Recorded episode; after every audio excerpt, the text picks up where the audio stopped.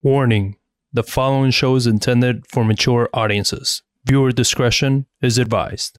Welcome to another episode of Coffee with the John.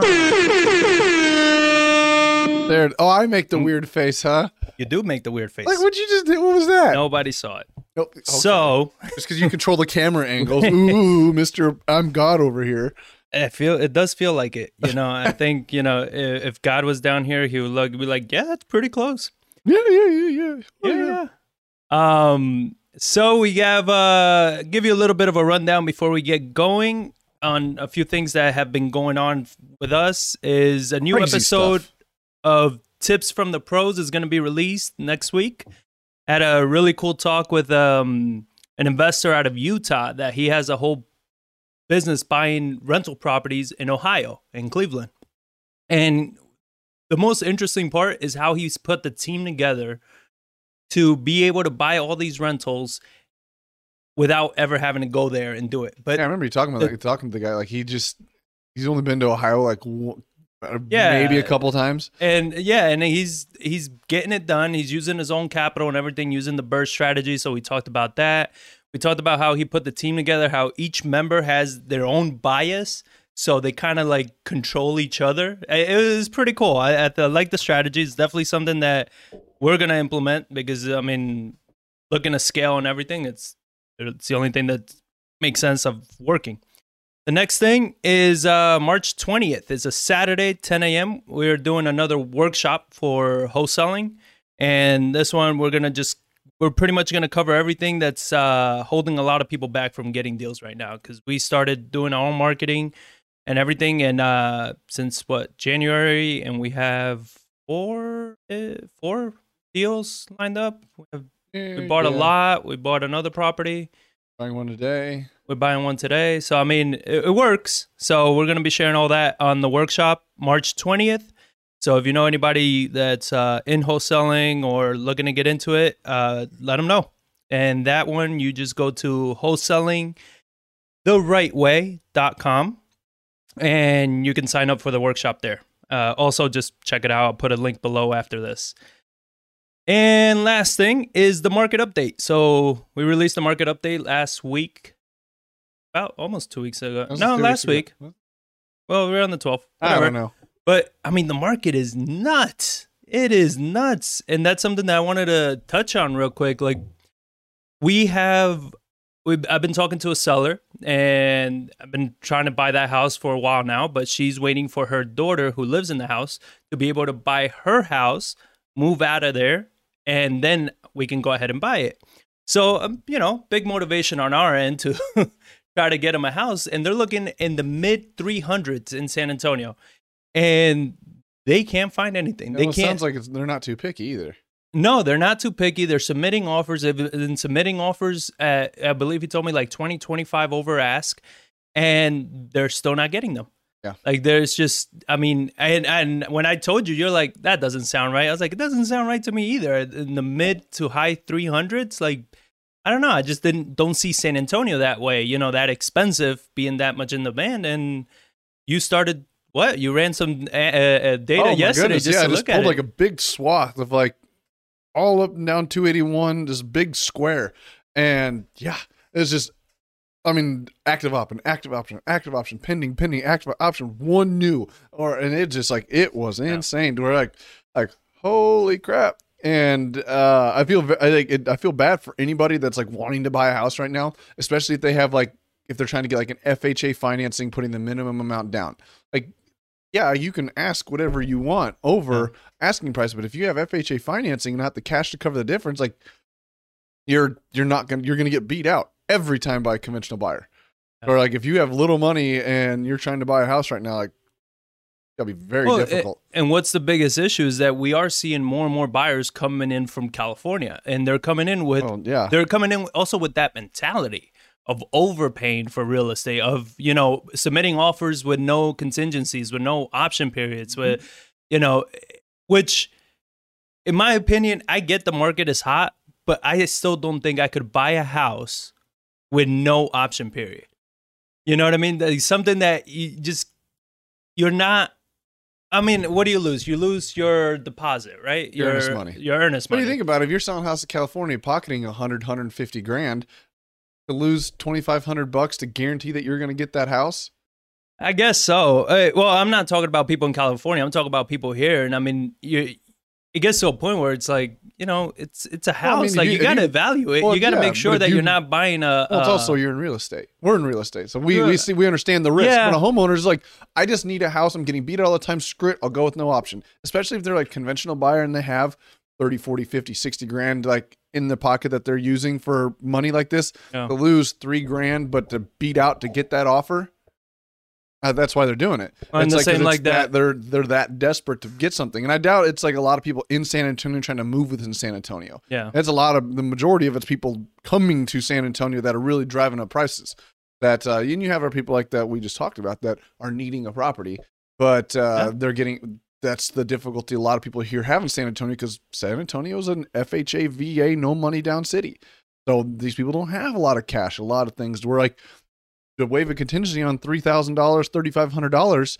Like that's a substantial portion of their cash they saved up to buy the house. Well, I mean, like if they lose out on that, it's like, well, now I can't even buy this house, or I'm forced to buy this house. even yesterday that we were uh, we got a marketing call um, from you know a potential seller or so we thought. And it turned out that she was like no i'm not looking to sell i'm looking to buy. So i was like okay. So I'm talking to her after a while. She's getting divorced. She's given the house back to her husband for him to have it. He's given her some money in return for that.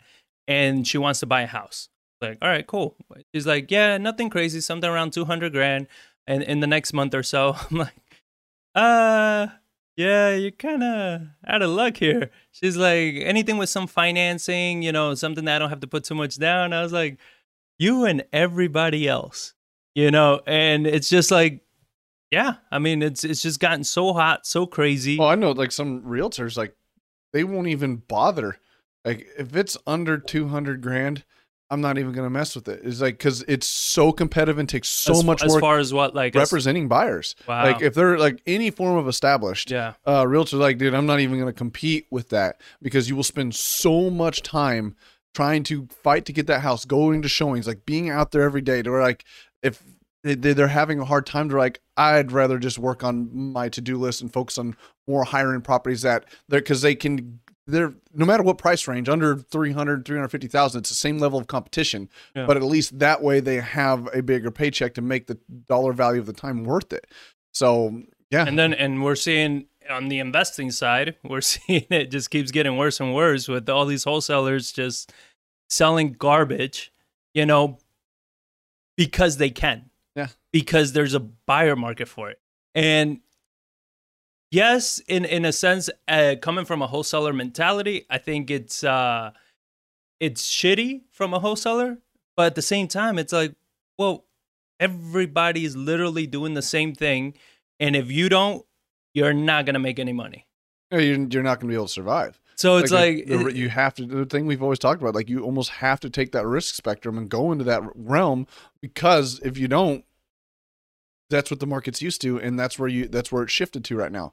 Or like you have to do it, and if you want to make money and want to survive in the current market, why don't you talk about the the property you went to see yesterday that was nuts well, so as a marketing lead, we went and looked at, and it was crazy. It's like it's the worst foundation I've ever seen, uh, which is crazy because we worked on a lot of foundations. And I was on my phone walking in the front door looking down, and I took one step in the house, and I was just like, "What the hell?" And I look at the floor, and I'm like, "Oh my god!" Like you can just see the floor just drop immediately, like four inches in the first like two foot of walking in the house, and you start looking around in the thing, and you realize like this hole is it's a bowl like from the exterior of the house to the center of the house there was pro- i'm gonna guess there's probably at least eight nine ten inches of drop Yeah. to the point where the walls had lifted up off of the foundation. To where i could stick my hand underneath the wall into the room next door. You could step back and like the wall was square but the foundation just went ooh underneath it. And it's just like holy crap. Like i don't know like this is this is insane i don't know how somebody even got to this point and i, I feel somewhat bad for the seller because it was a massive hoarder house stacked to the ceiling full of stuff so you couldn't you could tell it had foundation issues, I'm sure, but you couldn't tell that the walls had lifted up off the ground because the ground was covered with stuff, or you couldn't see how bad it really was underneath there. Yeah, but tell the worst part was that they had a foundation company in there, and what was their report that, saying? the- well, that report from that foundation company, and by no means I, I, trust but verify kind of thing, because the company Yeah. that gave it, I was like, yeah, I wouldn't really trust them. But the bid said there that they would not provide a warranty because they could only stabilize the floor. They couldn't raise it because there was no interior grade beams underneath the slab. But it's just one of those that, like, man, I find that really hard to believe. But I'm looking at this thing like, weird stuff happens in this industry. Like, I don't know, because if there was a house that didn't have interior grade beams, this would be the one. well, explain what the grade beam issue is. I mean, that's your actual structural support. So, I mean, you only Yeah. have like six inches of, of your actual slab, but underneath it, you have these huge concrete beams that are attached to the nor- normal slab. They pour it in place, and those things can be anywhere from a foot wide to two feet deep. I mean, they're huge concrete beams, and that's where your actual structural support comes from. So that is what they let raise and lower. And if it's just six inches, there's um, there's not enough steel in those slabs to lift that kind of weight with that kind of pressure without blowing a hole through the center of the concrete. So because you have those tension rod foundations all the way around that literally just kind of compress the slabs, and then your structural beams underneath what actual holds the thing together. that has That's tension rod. and it had tension rod foundation. so that Oh. way, if you try to push in the center, it doesn't have the grid steel like nor- Yeah. a lot of other houses have, to where you'll blow a hole through it and you can't lift it. That's why they were saying we'll stabilize only to keep it from falling further, but we can't lift it, and we're not providing a warranty on a work for the fact.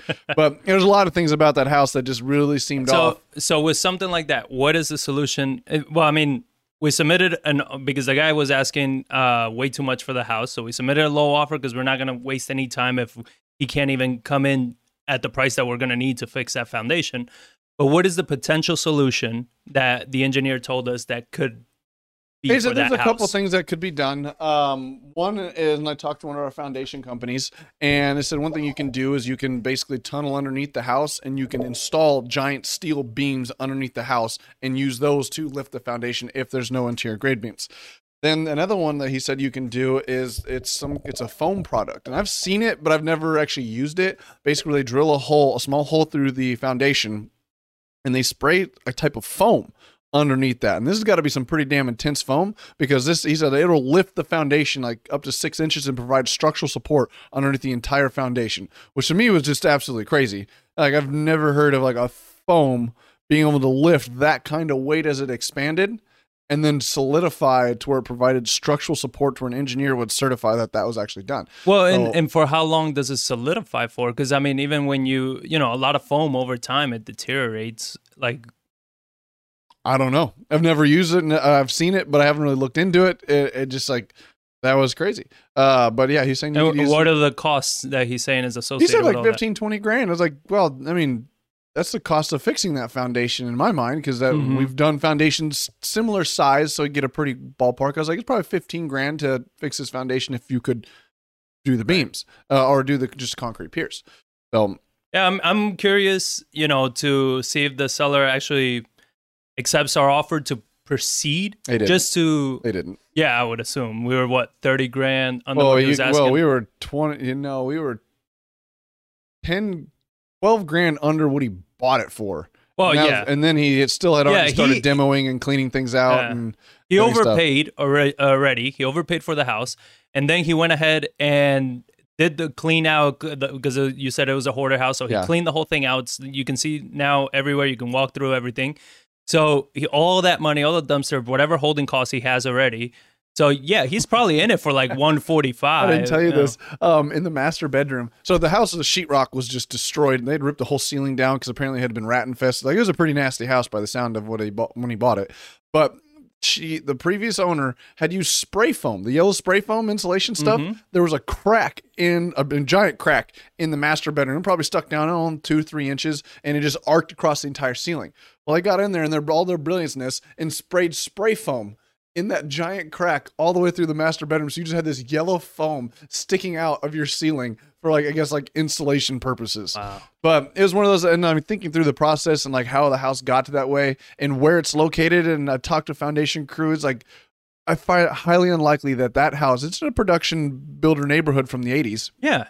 that that house somehow got away with not putting in the interior grade beams. Yeah. Like I find that very hard to believe. Now, if it was like the 30s, 40s, 50s, maybe. But that house in that neighborhood, where it's at, I find it hard to believe. But also hearing the story that the house was packed from floor to ceiling with stuff, I could see somebody coming in there and be like, "Well, I can't get to the interior of the house, and you need foundation work, so we're just going to put exterior beams around it and lift that." And then everything sank in the inside, and you couldn't really tell at first. But over time, everything started to shift, settle, and crack because there was a there was between the driveway and the entrance to the garage, Yep. there was probably a foot 14 16 inches rise from where it was at and where it was. So that whoever lifted it too lifted it way higher than they need to lift it. I, I don't know why because the entire house you could see where the foundation was poured. And you could um, when they do the the bags to pour the concrete those around the entire house were like above the dirt level.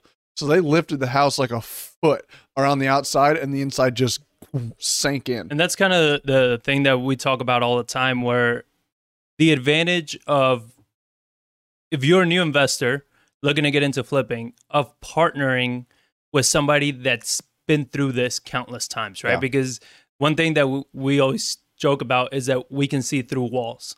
And it's not that we can see through walls, it's just that we've done so many rehabs and we've worked on so many houses that when we see certain things start lining up, we're like, uh, chances are this is going to be a big issue moving forward yeah right? So we start anticipating all those things. We start, but like the same thing, you know. Now you're leveling this. What do we we talked about?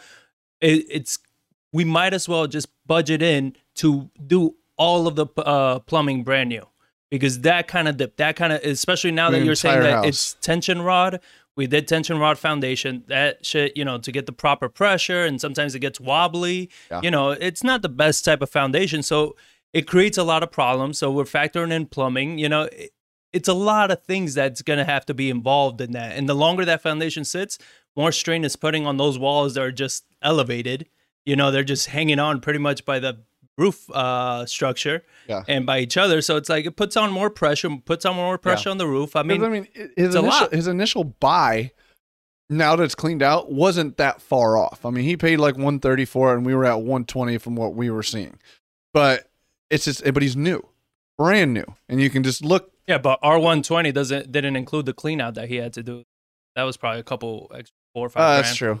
Uh, I didn't think about that, but it's just one of those like the importance of like, why did somebody think this is a good idea take on a house that's that jacked up? Because on the outside, you can see this house is pretty jacked up and that Yeah. much stuff packed into it to where you and I walking into that much of a hoarder house, looking at the history of it, just looking from the outside, then the massive amount of neglect it had just by the trees. Dude, there was a freaking tree that was probably, I don't know, eight inches in diameter, like three inches from the house Mm-hmm. all the way up and just destroying the roof. And you can tell from and that was there was that was multiple locations of that of the trees just overgrowing and and it's not like they've been overgrowing for six months. Like no, they've been that big for years Yeah. and just destroying that roof to where you look at that like there's a lot of neglect here. A lot of neglect. This is a hoarder house packed full of stuff. I'm gonna find issues that I can't see right now because I, I just can't see in the house. Yeah. And I but I can tell from the outside the looks of it, what's going on, that massive jump in the driveway. Like there's some serious issues in this house to where buying it I don't- if we would have bought that originally, uh, we obviously would have been lower than the 120 we talked about because I had to clean it out. Like, but even below that, it's like I'm gonna hedge my bets that there's something else wrong with this house, like this guy just found. Because another foundation company came in and they said that the they gave a bid like what was it double what the other company had, but they talked about building the piers, installing the interior grade. You doing all right over there? Oh, chair's all weird. installing the steel beams underneath it and lifting the foundation. But that's double what we would have factored into it because we could literally couldn't see that the house had sunk in like that. But so you got to anticipate running into issues like that with a well, house. and then it, it's also that- so it shows that long Yeah. of neglect. And one thing that, you know, we try to stress a lot is that I understand deals are hard to come by, but this doesn't mean that you just jump in on a deal just because they're hard to come by.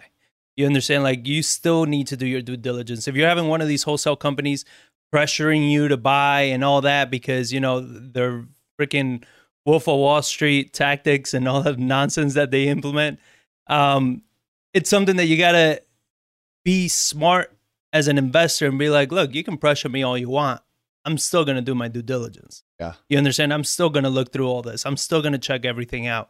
Like I'm not gonna just hurry up and buy just because you're pressuring me to do it. You know, because right now it's just more and more people. It blows my mind how they're getting into flipping houses and doing all this, and they've never done it in the past. They've never done it at all. Oh, they've And never they've never, never done anything like any f- basic home renovation either. anything. They're like, you had a whole uphill battle of like dealing with contractors. Like Yeah. that's a whole new thing. It's not I just hire one contractor. Like you you need to understand how this works and how this industry works. Like Yeah, they, they don't appreciate the the risk involved and the skill the skills that are necessary to succeed in this business. Yeah. right. That's well, not. then just like jump off the deep end.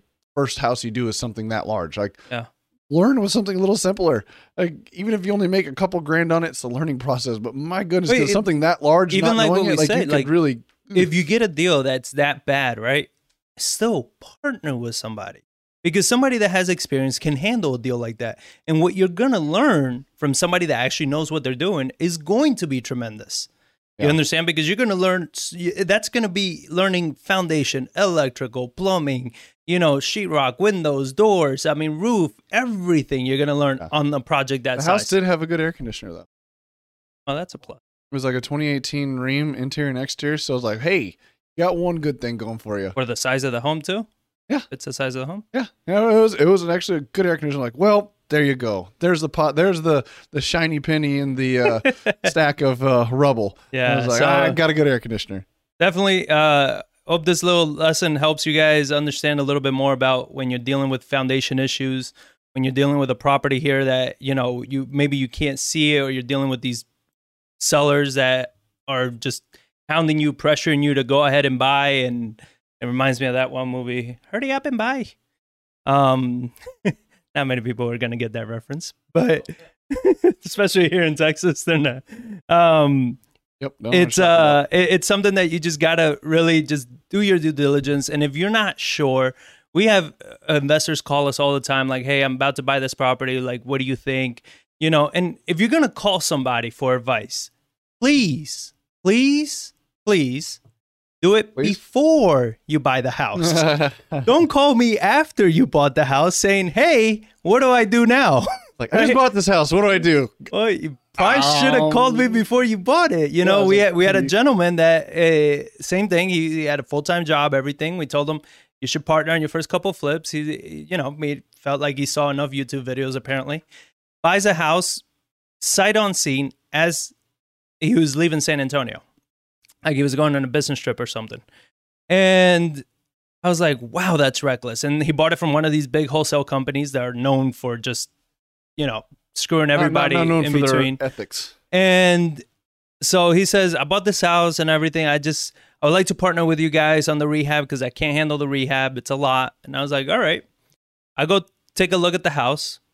I didn't need, I didn't spend too much time because as soon as I walked through the door, I can see through the whole house. Literally, they had no sheetrock, no insulation, no nothing. You needed to do literally everything: plumbing, foundation, roof, Wasn't the electrical. house like on the demo block too? Like he had to stop. Well, it. hold on, oh. hold on. So I get there, so I look at it. I'm like, all right, run ARVs. I run the how much it would cost to renovate the house and everything. And I told him, all right, well, it's it's going to cost this much to renovate, and this is the price we're going to sell for. He's like, oh, I can't do that. Like, why not? I already knew why not, but he says, well, that means I'm going to lose. What was it like, forty five grand? I'm going to lose if I do that. So he had overpaid by 45 grand for that house. And I was like, I don't know what to tell you. It sounds like a you problem, you know, like you kind of screwed up here. He's like, well, what's even worse is that when I'm out of town, I get a call like that my house is about to be demolished. I'm like, what do you mean? He's like, yeah, it was already scheduled for the city to demolish it. I was like, and the people that sold the house to you didn't know that or anything? He's like, well, they didn't say anything. So he was in a lawsuit with the company because, you know, he had to call the city, stop it from being demolished. Like, he overpaid for a house that he, if he didn't act quickly enough, it was just going to be a slab. He's gonna come back from his business trip and be like, "Where'd my house go?" Yeah. And uh, and then he's like, so what do I do? I'm about to lose 40, 45 grand, or I don't know. It was like, it was 40, I was around there. Um, what do I do? I'm like, well, at this point, your only option is pretty much either you eat that loss or you renovate it and you rent it, refinance whatever you can back out of it, and just hold on to it. You know, and hope that with Oh, between he the rent be rents right. and he might be able to appreciation, break. He might be able to break even now. This was because that was like three, two, three years ago. yeah, but it was still further out. You know, so I don't know. But it's still in that price point that's seen like Yeah, ridiculous so appreciation. That was really his only option at the time. But like I, I tell he people, I'm took like, call me before you buy the house. You know what I mean? Don't call me after you bought it because now it's like, well, now let's just mitigate the loss as much as we can. You know, and we have that other situation with two other properties from a lender. So I mean, it's something that you know, take it serious, guys. This isn't a game. This is real money, and it, like debt is a very powerful tool to use to exponentially grow your wealth. Well, is it? But it's also a very powerful tool to exponentially decrease your wealth if you don't know what you're doing with it. Because like, or somebody else's wealth. eh, yeah, And, and isn't that the problem though? Don't you think that uh, at least from what I've been seeing is money has become so accessible. There's more and more people willing to lend to people they not only don't know, but to people that don't have any ex- prior experience at all flipping houses, doing any kind of managing rehab, anything oh, at well, we that were level. seeing that years ago when that lady lent something like sixty grand to somebody and got no documents, just Oh, like just wrote 'em a wrote a check and said, "Here you go," and then like. The guy stopped making payments. Things were going wrong with the house for obvious reasons. And she's like, "Well, I, I just hope I get my money back." Like, what do you mean you hope? Don't you have some documents? No. Oh no. Yeah, it's all it's all that easy money. Just these people are just lending to anybody that has a project that has or says that has a, a deal just because they have an investor friendly contractor. um, and it's just something that's like all that easy money and everything is just making people more and more reckless. And it screws with the real estate market, right? Because now you have these houses that they're trying to push the prices up substantially just so they can either break even or make a profit on it.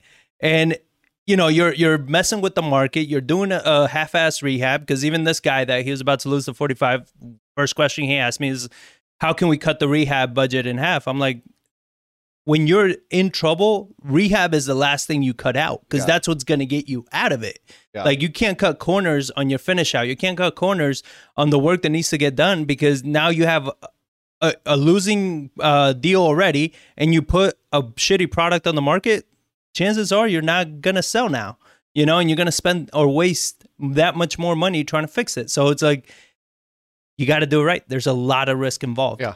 so with all that hope, hopefully uh, that helps you guys um what kind of topic what topic do you want to hit you got more in here than I do. Knock yourself out. don't i always No, So, last week you um, zero. Get out of here. So uh, the first thing I wanted to cover was uh, to break down the stimulus. So What stimulus? uh, you know that that little happy money that's being given out. Helicopter money? Just Yeah, well that hasn't stopped, but we have uh, Biden yesterday, I believe, already signed the plan. So it went through Senate. They modified it. Uh, they removed the fifteen dollar uh, minimum wage, which you know we talked that was last good. week. They couldn't. Yeah. Didn't meet the rules. Yeah, and it's good that you know they're they're still gonna try to pass it, but so far for right now they removed it, so at least it gives us a little more uh breathing room to before everything goes to crap. And but we still have this stimulus, so pretty much let I wanted to cover like what's involved in this new stimulus package. So the package extends the existing $300 weekly unemployment benefit through September 6th as well provides a tax break on $10,000 in unemployment benefits. So, for everybody that's collecting their unemployment benefits and everything, a lot of people are worried about, you know, taxes because a lot of people are making n- not enough was taken out of those. well, and a lot of people are making also more money on unemployment than they were on their job. and they just went and spent So- it all. So it's like you give money to people that don't know how to handle it, they're going to go ahead and just spend it off and like raise their income levels on the, all the wrong things. So Well, it, it, especially when you're telling them you don't have to pay your mortgage or you don't have to pay your rent. You know, don't worry about everything. Money rules are changing. Financing is changing. The Fed Yeah. is saying don't worry about money supply. So when you have everything changing, it's like, well, what else do I spend this money on? Yeah. Right? GameStop. So Robinhood app, here we come. yeah, So okay, so you have that unemployment that's being extended through September, and and they got rid of pretty much everything that you needed to kind of qualify for unemployment. Now is just just ask for it, you're gonna get it. You know, uh, individuals earning 75k and married couples earning 150 will still re- will receive $1,400 per person benefit. People that are making 80 individually and 160 married are gonna decre- uh, get a decreased amount of that 1400. They're, disappeared. they're It stops start- at 180. yeah, it stops 80,000. at 80. Because before it, like it started phasing out after 75 and then disappeared after like 100 or 110. Yeah, so but they lowered like- that. Done. Yeah, and that was that was one of the bargaining Chips that they did. And the yeah. unemployment was another thing that went down because originally it was 400 a week through the end of August. Now it's through the first week of September and lowered to 300. So, Yeah. And um, so then moving forward, they did. Uh, this is what I found crazy: is the child tax credit. So kids under the age of six are getting uh, parents uh, are getting thirty six hundred dollars for the for those kids, and kids from six to seventeen years old are getting three thousand per kid. And this is going to be distributed uh, to them. They didn't quite say in a monthly basis, but they said that it's going to be distributed to them throughout the year, pretty much for expenses or Yeah. whatever the heck they they're. Yeah, I remember seeing that like, oh, it'll be distributed and not necessarily at tax time, but could be. It's like so it's like could be or is. It's Yeah. a lot of money that you're just like, oh, we'll get it to you At some some point. point, some point somehow. We're not exactly sure yet, Yeah. but it's there. Then you have 350 billion for state cities, state cities, tribal governments, and U.S. government, uh, US U.S. territories. territories. I got it. U.S. territories, and um, so that's good news for California. They can keep gambling, and they're going to get bailed out again. Uh, Biden said there will be enough coronavirus vaccines doses for every adult in America by the end of May. Uh, his goal was what 100 million uh, vaccines put in people's arms within his first 100 days. So now he's saying, yesterday he gave a talk and he's saying that they're definitely going to blow past that. The bill sets aside more than 20 billion in emergency rental assistance and other relief for homeless. Another 10 billion goes to mortgage and homeownership assistance. The bill includes an 86 billion dollar bailout for failing failing pensions. This is what I found the part that I was like, what does this have to do with you know? I, th- this is the kind of shit that excuse to get money to what poorly run pension and programs and this is the kind of shit that you know uh, Trump was arguing about, which I, I felt he was right at the time that they were trying to pass stuff in the stimulus package that had nothing to do with the pandemic, had nothing to do with what was going on.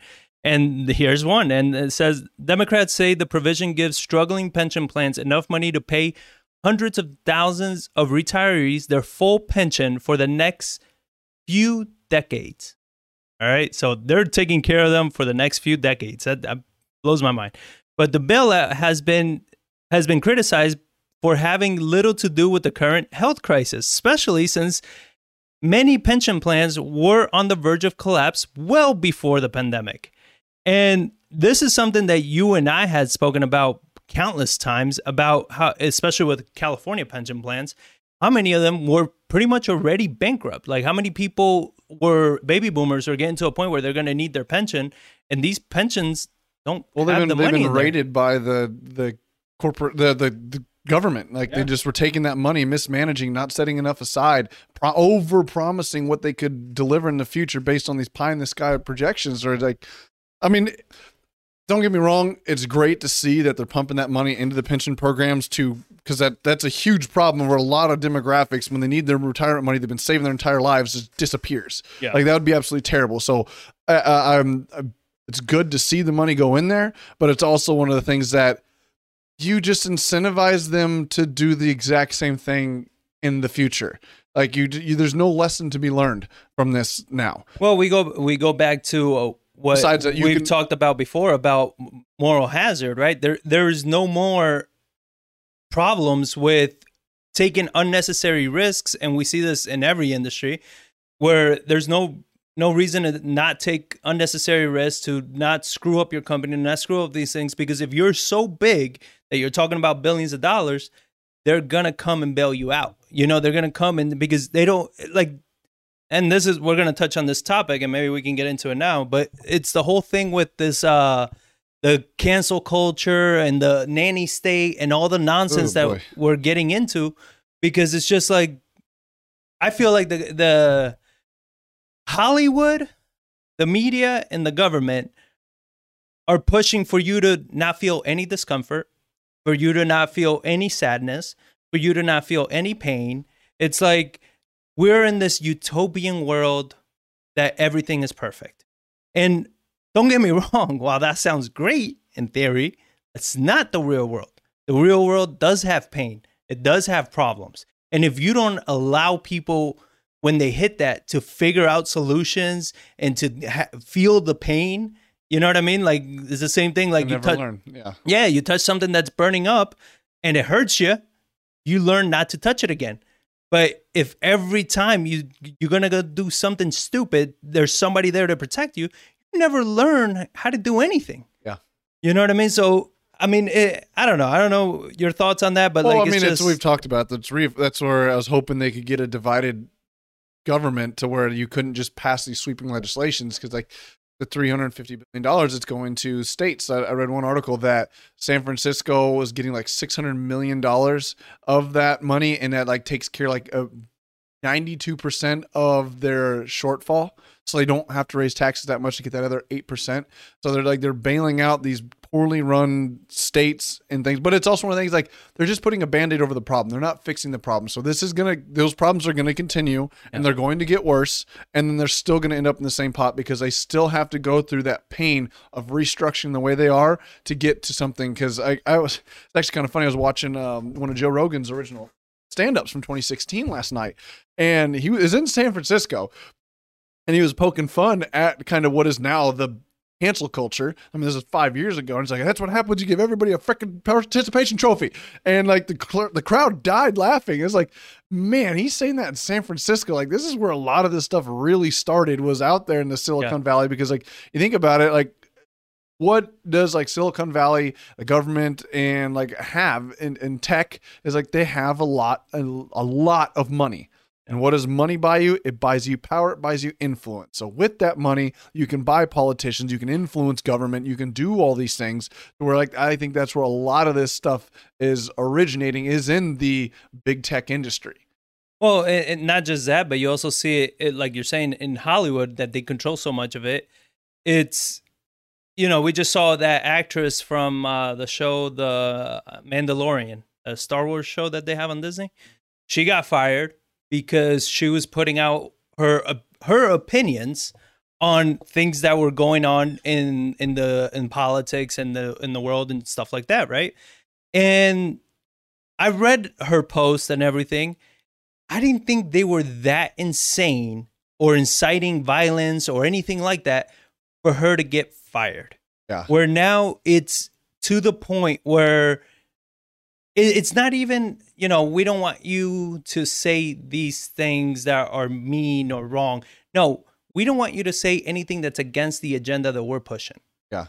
Because the other side can say all of those things. They're more than welcome to say all of those things. It's just the other side is not allowed to speak their mind anymore. Yeah. And you have, like you're saying, you have big tech that's controlling pretty much Every like, platform, every platform every social platform of any kind of reach nowadays. Yeah, and I, I was I have an article in here that I was reading this morning. Um, we I have an article that I was reading this morning that Amazon won't sell books framing LGBTQ plus LGBTQ plus. Yeah, that's what That's a new now. streaming service. No, no. no, because there were so many letters going on after it. They were like, okay, we're just gonna put a plus sign. Just plus. Plus Sounds like a whatever streaming service. whatever's after that plus. the the, the new uh, any they won't sell any books framing them yeah framing them identities as mental illnesses framing those identities as mental illnesses so you have amazon that came out and said recently removed three-year-old book about transgender issues from its platform because it decided not to sell books that frame transgender and other sexual identities as mental illnesses right? Uh, this was uh, that book, and the, the title it is kind of funny. Uh, I got to give him credit, the creative title. When Harry became Sally. responding to the transgender moment. Um, is no longer av- available on Amazon. Senators wrote a letter to Amazon, and um, so it says, as to your specific question about when Harry met Sally, this is from Amazon. We have chosen not to sell books that frame the LGBT streaming service identity as mental illnesses. Um, this was that came from Brian Huseman, Amazon's vice president of public, referring to sexual identities that include lesbians, gay, bisexuals, transgender, among others. There's a debate, however, which Amazon is seeking to shut down about how best to treat patients who experience gender dysphoria. Amazon is using its massive power to distort the marketplace of ideas and is deceiving its own customers in the process. So this is what, you know, a bunch of senators they wrote a letter to Amazon, to Bezos saying like why are you cutting down this conversation that Americans have the right to have? Right? Like you are purposely removing a whole other opinion because again, this is our opinions, Careful. right? yeah, don't nobody get triggered. Um these are all opinions, right? Like whether it is a mental issue, whether it's not a mental issue, like there's really like I, I don't at least to my knowledge, there doesn't seem to be a fact behind it on what this could be. If it is mental, if it's not, if it just is what it is. But by you saying you're not allowed to even talk about it, what what are we doing here? Well, that's what they were having this discussion before we got onto the show of just like how far is this going to go? Because you see, like the canceled Dr. Seuss during Dr. Seuss Read America Week or whatever the, this last week or the week before, they're going after the Monopoly game now because it has racial under uh, racial undertones of how the game was made. They're trying to cancel Eminem. They're trying to can like everything. And I was kind of interesting, like the, the, when Rogan was talking about it in 2016, like it hadn't formed yet into the cancel culture, but he was talking about things like we're doing, like what are we doing? Why are we doing this crap? Like stop patronizing these things, like and trying to erase the past of what happened.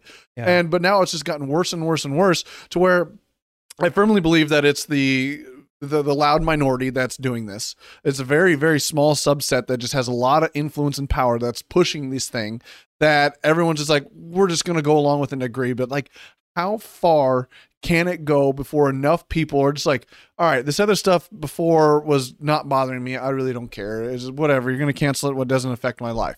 But now it's like every day, like new things are constantly being canceled. You can't come out and say opinions. You can't go out and, uh, I mean, talk about Monopoly, old music. Like everything now is racial undertones. Like, you're just eliminating our entire past. Like uh, everything can be traced back to some point, and if somebody with the right influence and right message can just cancel anything and everything, tracing something back to something that happened hundreds of years ago. Yeah. I mean, or decades ago, or anything like that. So, like some of the stuff that you look at, like movies, you look at uh, TV shows, you look at music, like that was done in like even up to the like, early two thousands.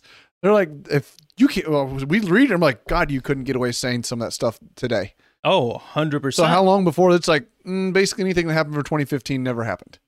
Yeah. Like it's And all that- canceled. That's exactly what it is. It's not saying that what happened back then was right.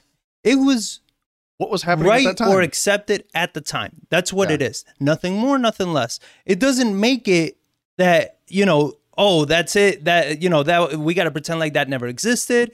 We got to condemn those people that they're trying to condemn, like the founding fathers and all this for having slavery and they should have known better. Like, known better in what way? You know what I'm saying? Like, that was the thing. It's like what it's like you know, in, and in 300 years from now, looking to the future, there's going to be things that they look at that we're doing today. In 300 years, are like they should have known better not to do that. exactly. Like You know, it- what at the time, like this is what you things are. Like you drove a car. Oh, they should have known better, and everyone should have just started walking to work. that's what Like, we're all living in. Mars now. Yeah, instantly they should start walking to work. Like Yeah. you, you, this is you go with the times. You go with like what is accepted at the time and to live your life. I just think like it's kind of what that saying goes. You know, if you don't study the past, you are doomed to repeat it. Yeah. Right. So it's like, again, I'm not saying you should look up to those things and say, hey, we should bring, you know, discrimination back or any of those things. I'm just saying, like, yes, it happened. Was it bad? Yes, it was bad. but that was then. You understand? Like we can't go start going back now and trying to go after people for shit they said so long ago. You know, we saw this starting years ago with Kevin Hart when he was about to uh, host the what was it, the Grammys or the Oscars? He was gonna host something, and then like one of his first jokes from one of his first stand-ups talking about like, you know, if his son was gay, that he would smack it out of him or something like making a joke as a comedian. Yeah. And because of all that, they're like, ah, we don't feel that you should be the host because of this. Or you need to come out and publicly apologize for that. And he's like, no, it was like Well, it was a joke at that time. But he had already apologized for it. It was like it was, um, you know, it was poor taste. Was- I was coming out. It was a joke. Like I didn't mean anything, you know, offensive by it and all this. But they wanted to like pretty much berate him across, like, oh my god, and all this. And it's like, no, stop being afraid of speaking. That that Yeah. is honestly like why we decided to talk about this today. Was I'm tired of it. Like I'm one that doesn't is not known for having a filter, but at the same time, like Jesus, it gets to a point where I got to just stay quiet because I might offend somebody because they're so damn sensitive. You know, I'm sorry to tell you this, but I'm not responsible for your feelings. Yeah. You understand? You are. If I say something that offends you, that is on you, not on me. You understand? You're you offending you me are that I, sensitive. I'm offending you. Like what? You're you're too sensitive, and if that offends you, that's on you. That's your problem that it offends you. You understand? It's not my problem. You understand? Yeah. Like you you gotta figure. It's we go back to the same thing. You know, if I just say, John, I think that you're stupid. Does that make it true? Does that mean that you're actually stupid? No, that's my opinion. yeah. You understand? Like, I'm, I'm, I have the right to have my opinion about it. You understand? Yes, I do agree that like you shouldn't go around, you know, uh, you know, being like verbally abusive and all that to people and discriminating based on their sexual preference or skin color. Of course, a thousand percent. I'm not condoning any of that. I think you're a piece of crap if you're doing those things. That being said, like you still have the right to speak your mind.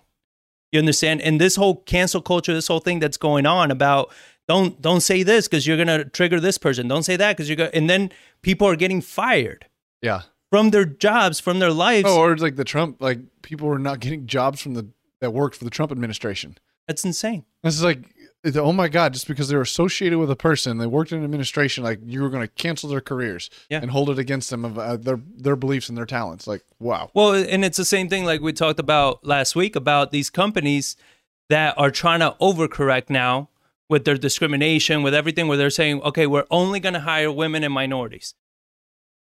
You don't get rid of discrimination and racism by going, by discriminating and being racist to the other side now. Yeah. Like it doesn't work that way.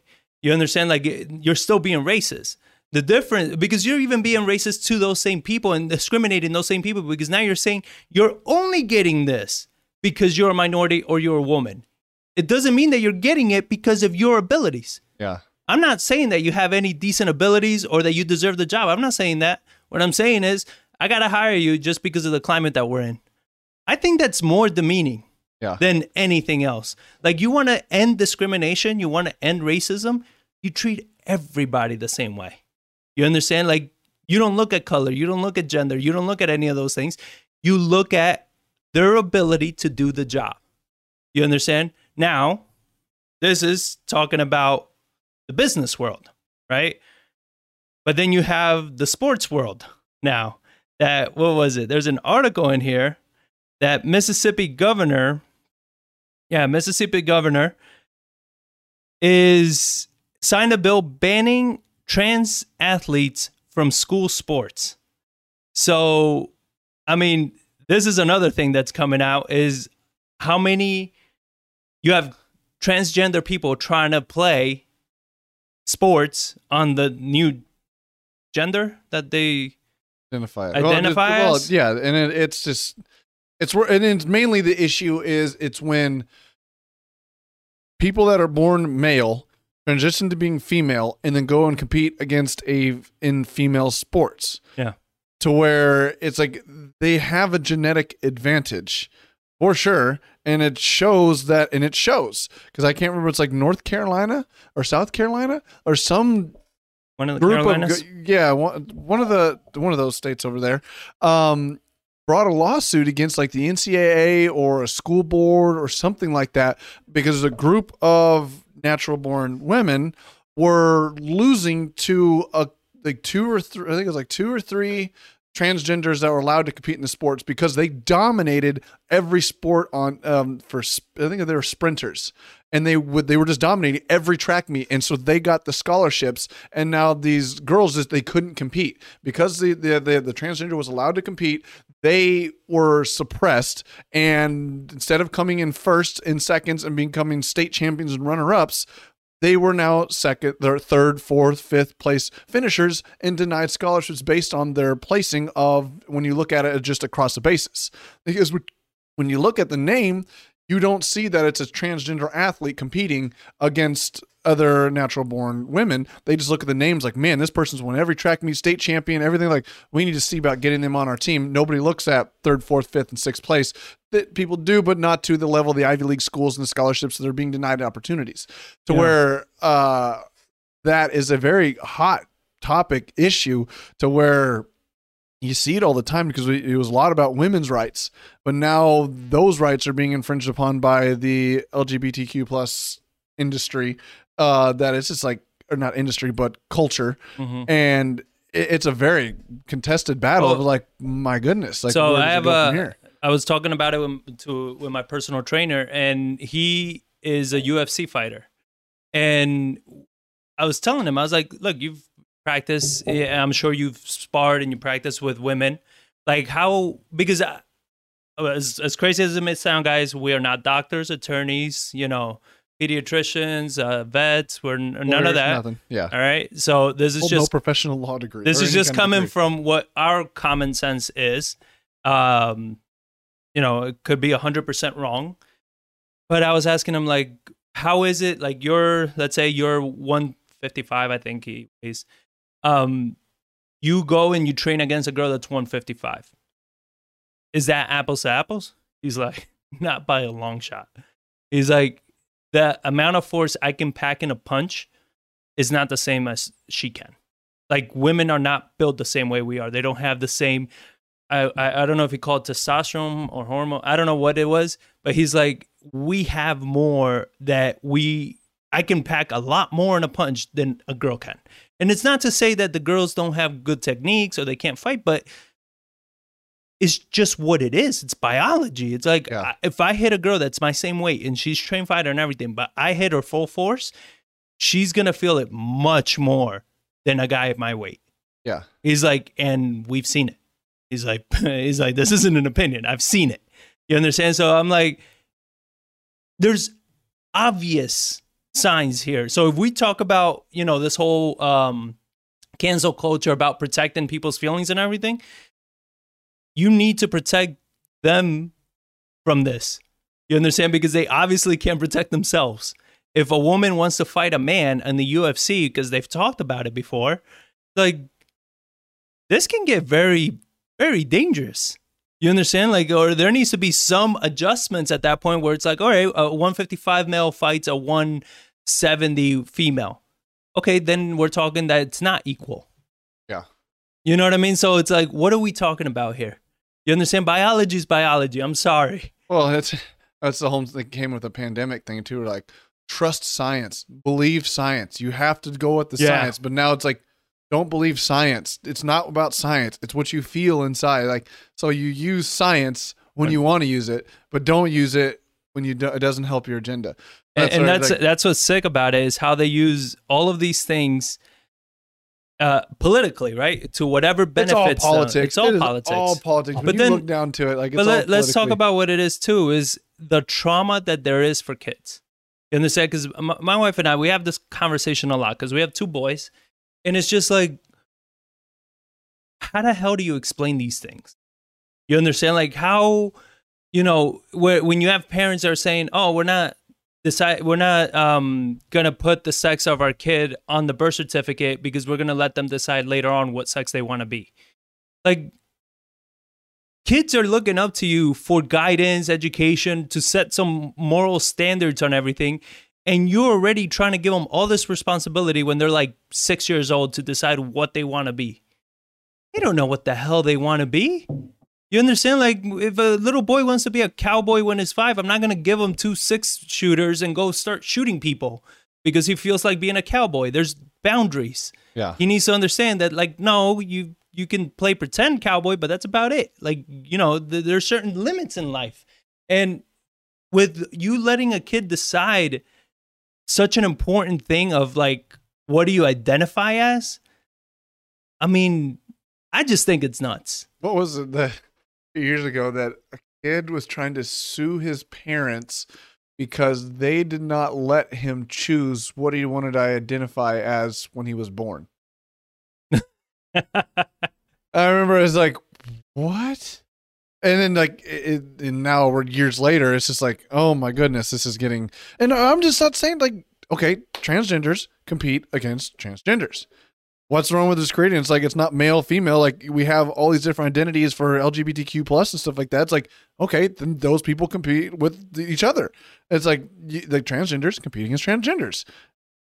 But then they're like, well, there's not enough of them. Well, I, okay, I, I'm Uh, sorry, but it's like it's I don't know, man. I, I, I, don't it- know how I don't know, know- how you pr- approach it, what you do to fix it. That's why I relatively just stay out of it. Do I have an opinion on it? Do I have feeling uh, how my thought process works around it? Sure, but like, what is My the solution? is like we, we just keep going back go to the the whole thing, bringing it back to business and everything. It's like being forced to hire certain people or or being, you know, use an example for not having enough diversity in your company or or stuff like that. Where it's like, look, I don't give a damn about diversity. I care about hiring the right person for the job, whoever that may be. You understand? Like, period we are here to produce the best product or the best service and we need to hire the best person for the job regardless of what their sexual orientation is regardless of what their race is i don't give a damn what all of that is but now you're forcing companies to overcorrect we're still well, it's having it's, racism. It's, it's it's just forced. They're just trying to do it, and it's like, and you have some odd topics I want to get into here Yeah. about like you have the um, San Antonio finds mask mandate workaround, like removing the mask mandate to where it's no longer about what should or shouldn't be done. It's just by whoever's organizing it is the one that's like the other side's got to be like, no, I'm going to stick to my guns because I want to have the power. I can't let this other side fight against me. Like where Austin is now refusing to lift their mandates. So right, so like talking on that uh, on that article, we have uh the Texas Attorney General sues Austin for refusing to lift their mandate, and it was they warned them during this week. They said, you know, hey, you need to respect the law. The the law. You understand? And the governor gave a law. He gave uh, an executive order, and that supersedes any local order that you can give.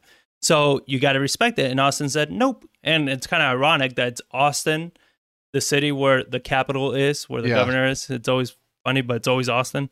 But here's what the attorney general said: just, just as servant, just as a servant cannot have two masters, the public cannot have two sets of rules to live by, particularly in a pandemic, and when those rules uh, carry criminal penalties substantially impacting people's lives and livelihood. First of all, you couldn't have used a better metaphor than saying a servant can have two masters. Like, I mean, are you really saying that the society, you're people like, mm. we we are the servants and you guys are the masters? Yeah. Like that's essentially how you re- No, like that's how like they, you they, see they, it. They've played this thing out to where it's like you are our servants. You listen to us because we're the government. Exactly. And it- when I read that, I was like, uh, oh, F you, buddy. You know what I mean? Like, I'm not your servant. You know, let's remember who elected you and who can kick you out. So, you know, know your place here, bud. But yeah, when I when I read that, I was just like, wow, that poor choice of words. But um, Paxton said that in his lawsuit that Austin and Travis County officials insist that they will continue enforcing their business their business and face mask requirements despite the fact that the executive order nullified these provisions, adding defendants know this is wrong. The Supreme Court of Texas recently overturned defendants' last attempt to undermine Governor Abbott's emergency orders in such a manner. He says we should we expect the same results this time.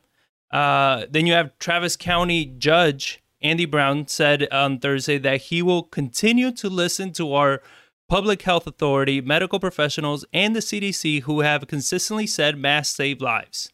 He called it unfortunate that the Attorney General is once again failing to make the health of our community his priority.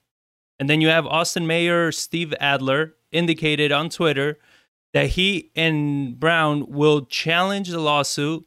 We will fight to defend and enforce public health guidance, he wrote. Masks save life. And then one comment that I found funny from Biden is he says uh, that he thinks that this is Neanderthal thinking to believe in the in the meantime everything is fine and take off your mask. Well, I mean, to add that, like, I'm curious what's going on in Austin when somebody posts something like this. Because, like, last night I was just couldn't sleep, and I got on Facebook, it's of scrolling around, and I follow Mayor Nirenberg Yeah, just to Facebook see, helps when you can't sleep. right?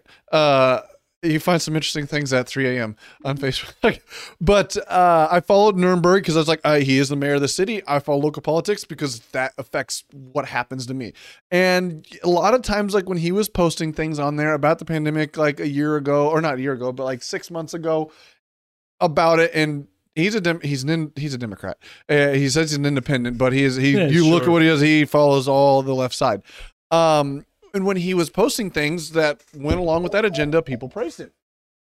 And, and on a pretty large scale, saying four to one, four people agreed, one would disagree. hmm But last night he said one thing on there's like wearing a mask means wearing your mask over your nose or something to that effect.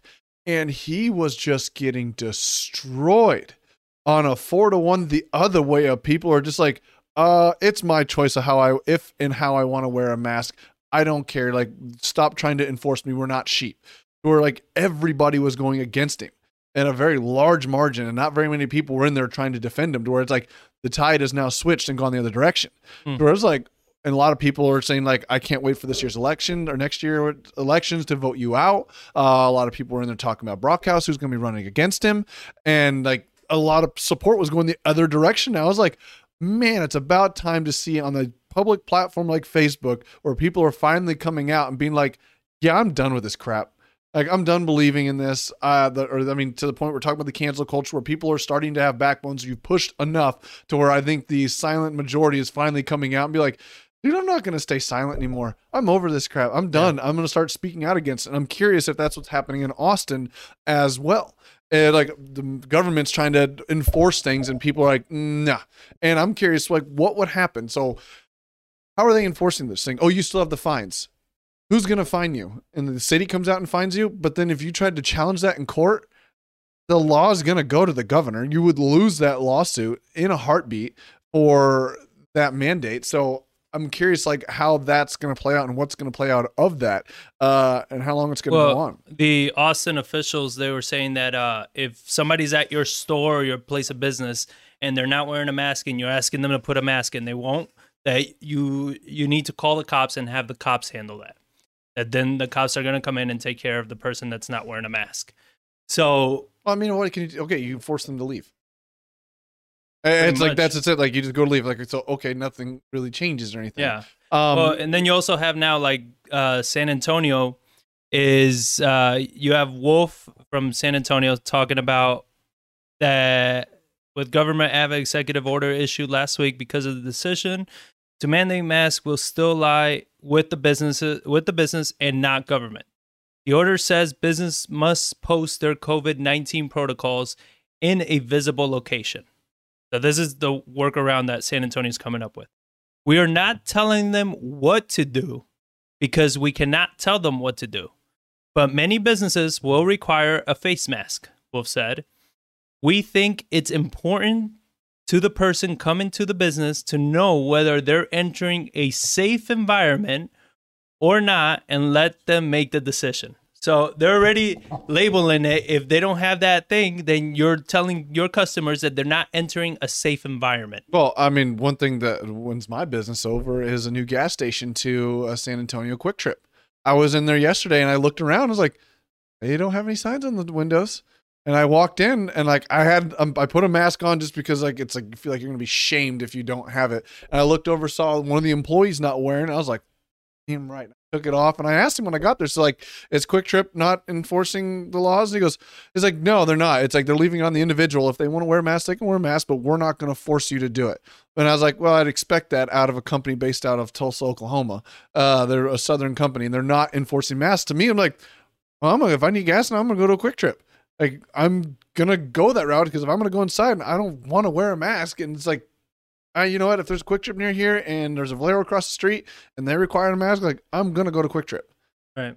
To where it's and and then now that And, and you, and you have the right though. You have the right to The choose. You Like I choice. mean, It's like, that's it, it's a choice. something that I find crazy that that's what they're being upset with, you know. And it's like, look, if you don't feel safe, one, don't go out.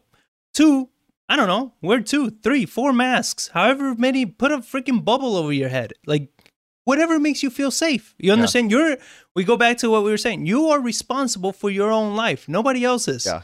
You- Well, and then in the wake of all this thing, uh, I have an article in here that San Antonio positivity rate continues to drop and Mhm. reported at lowest it has been ever. Ever been. It's like so as of Tuesday morning, the positivity rate in San Antonio is at 2.6%. So only 2.6% of the people showing up are testing positive. They started tracking this last year. The current percentage is well below the community goal of 5%, putting our risk level at low. The positivity rate was at 11.6% last April and has reached as high as 24% in July. Mayor Ron Nirenberg said these numbers are a, are a step in the right direction, but has continued to trend this way. The backlash on Facebook the mayor got from, um, uh, and I mentioned like the backlash he's getting from posting things like you still need to wear masks, like you still have to cover up constantly, and it's like at what rate? So it has to be zero. Yeah. Like it's never going to be zero. You're never going to eradicate this. Like it's it's a virus. It's going to grow on like the seasonal flu, Yeah. and we have a shot against it that people are going to get. But it's like the politics behind it because that's what the agenda is currently using to get the things that they want to get done legislatively. And like at what point, like two point six percent, like how low do you need it? And they're all saying you need to get rid of all the masks. You need to do what you or keep all the masks, keep all these restrictions, keep all the shutdowns down. And then, but I just go back to it, like New York, California, Texas, and Florida. Look at their numbers, look at their death rates, and completely polar opposites of how they've handled this thing as far as mask mandates, shutdowns, and how their bus- business was conducted over their overall economies. Numbers are relatively the same. Yeah. And it's like, so obviously, shutdowns, mask mandates uh, to that extreme, and keeping everybody shut down didn't stop the spread at all. And our economies are open. What did change, though, is we don't have near the exodus of people leaving and wealth leaving. We don't have the suicide rate increase, the domestic violent domestic violence increases. We don't have kids that have been homeschooled and the level of depression spiking and going nuts like those other places have. Because like they, the people aren't isolated. Here they're able to free move around. And I've talked to several people. Like I'm working with somebody moving to Cal uh, from California to here, and he's like, "Dude, it's ridiculous. Like I can't get out of this state fast enough." Because and just because like it's like it's they're, they're tired of it and like how like so many people and down to the kids are being affected and nobody wants to talk about that. It is i don't know. I think people are it, what i find uh, pretty frustrating and annoying is the level of hypocrisy that you see even across the politicians themselves. How bad this is and everything how many times are they being caught like in large groups of people not wearing a mask not social distancing you know doing all the same shit they pushing everybody else to do um, even with the same people that are complaining bitching and moaning about the mask and everything Yet when you see them out and about, sometimes like their mask is below their nose, or they, like my whole thing is like, guys, like live your life, take responsibility for your own life, take responsibility for your own health. You understand? Like y- that's all it is. You understand this whole thing of trying to push it on people, force people, shame people just because they want to live their life the way they want to live. Like you can tell that the way and this is what I find crazy about politicians when they criticize Greg Abbott, right? They they say, "Oh, he's he doesn't give a damn about the people. He doesn't care about this." He, I'm sorry, but like all of California is moving to Texas.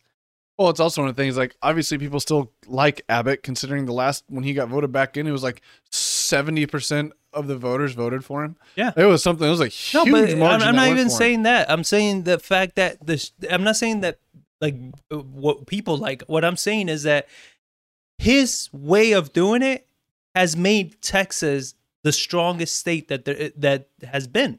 You Yeah. understand? It has made it where it's attracting some of the largest businesses. The uh, pay uh, largest capital or largest uh, what was an article I had last week like most commercial uh, most commercial projects in the nation as far as starts in 2020 Yeah. like in a like middle of a pandemic year and like Texas was the top by a large margin like it wasn't just small of like how much capital was being deployed in Texas for commercial projects and development and and you look at the economy in Texas, you look at how well Texas has been doing and everything. That's because of their policies. You understand? It's not because you know it, it's hot as hell here in the summer.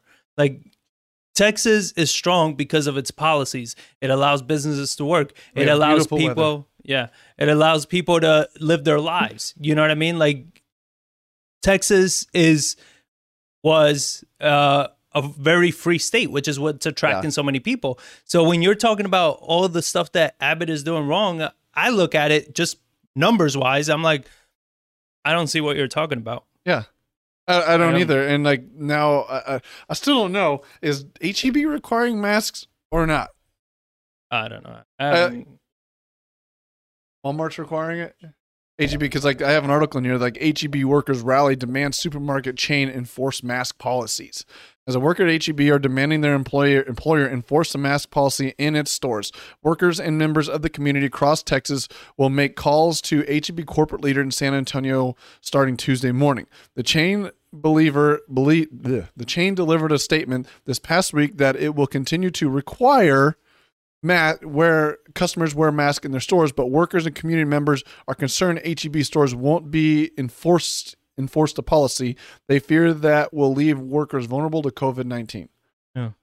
Uh, so like, I'm I'm curious, like H, because I remember they weren't requiring them for a long time because of the hostility of before the governor came out and made mask masks mandated like in last July that the hostility that people were getting and the pushback they were getting like their their people uh their workers like people customers were going in there and were just pissed that like no i'm not wearing it and the altercations they were having they're like we're not going to put that on our people to try to force the customers. Everyone our employees can wear them we're going to have that but people customers we can't we're not going to try to enforce it. I'm curious what that's going to be this go around.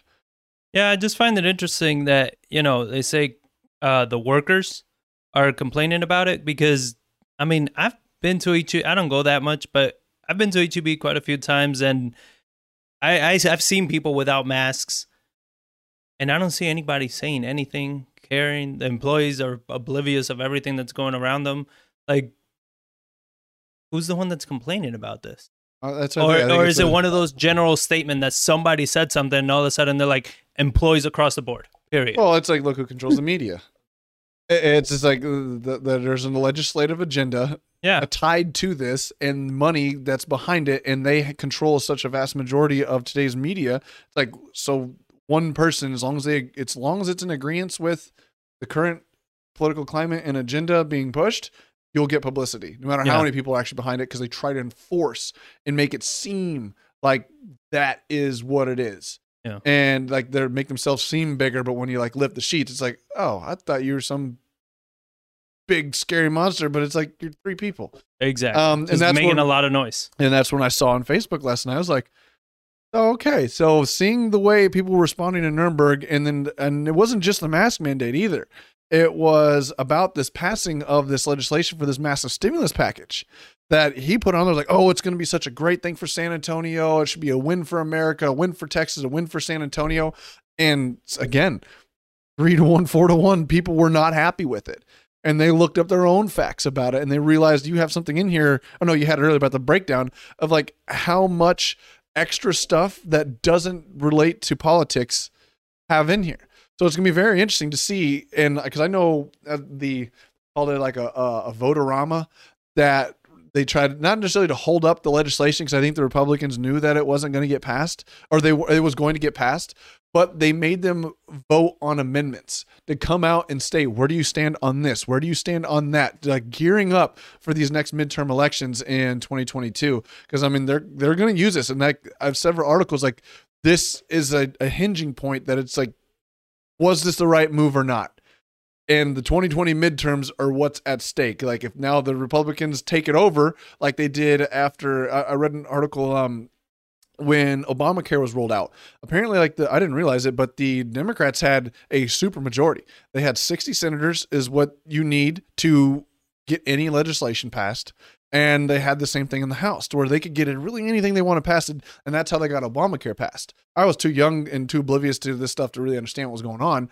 He's like, but that next midterm election was the worst, or I don't know, the worst, the best, I don't know, but it was the most seats flipped in a single election cycle where the like senators were like we lost like like eight people got fired from it and then the house was lost and then the senate was taken back uh, shortly after and then the trump the, in 2016 so we're like that rollout it's like and how that happened it's like yeah they people did not agree with it and they lost complete control from the policies they passed and that's what they're talking about this legislation is like come midterms you're going to see who really wanted this and who didn't realize it and who was just going after the $1400 check. And like well $1400 okay we'll go ahead and sign that. And now there's 1.9 trillion dollars and you see all the foreign aid all the blow all the extra stuff that went into it. And you're like wait a minute i just paid $1400 but now i got to pay $5000 back in taxes. You raised my taxes. Like that didn't work. Wait Uh, what? Not Like- not just taxes, but everything is gonna go up because the, the uh, what was it since Good since Lord, this whole at the gas pandemic started? prices. Where are we like five and a half or six trillion dollars has been put into the economy so far just since the pandemic started. So that money needs to go somewhere. Like it can't just stay in the air. The money is gonna it, it, well, it's already going into assets, right? We're seeing the stock market hitting all time highs. We're seeing um real estate market is booming all of these things like it's a starting to inflate gas prices are going up a lot i mean we went up what like 50 cents in a few in a matter of a few weeks you yeah, know? that's, that's over two and a half bucks now. So whoa. yeah so you're looking at it it's it's already affecting it and to your point what you said what is you know who is going to be right after all this is said and done? The issue i have with that question is that the same with what we talked about with the federal reserve. They change what right means. Mm-hmm. you understand? Because then you talk about, you know, when the when this all comes, when they want to spin it, they have people that can spin it, and they'll spin it in the way that's like the economy can be booming, everybody could be fine, but then they're gonna be like, yeah, but look at this way all the way over here. That's what really mattered. Yeah. that wasn't the measure before, you know, and they keep moving that and they keep changing that. So And I what think they're what always gonna that? pivot. Like their their target is like it's no longer the unemployment. It's like the Employment. unemployment, huh? Employment. And they're looking at employment of minorities and Yeah. women.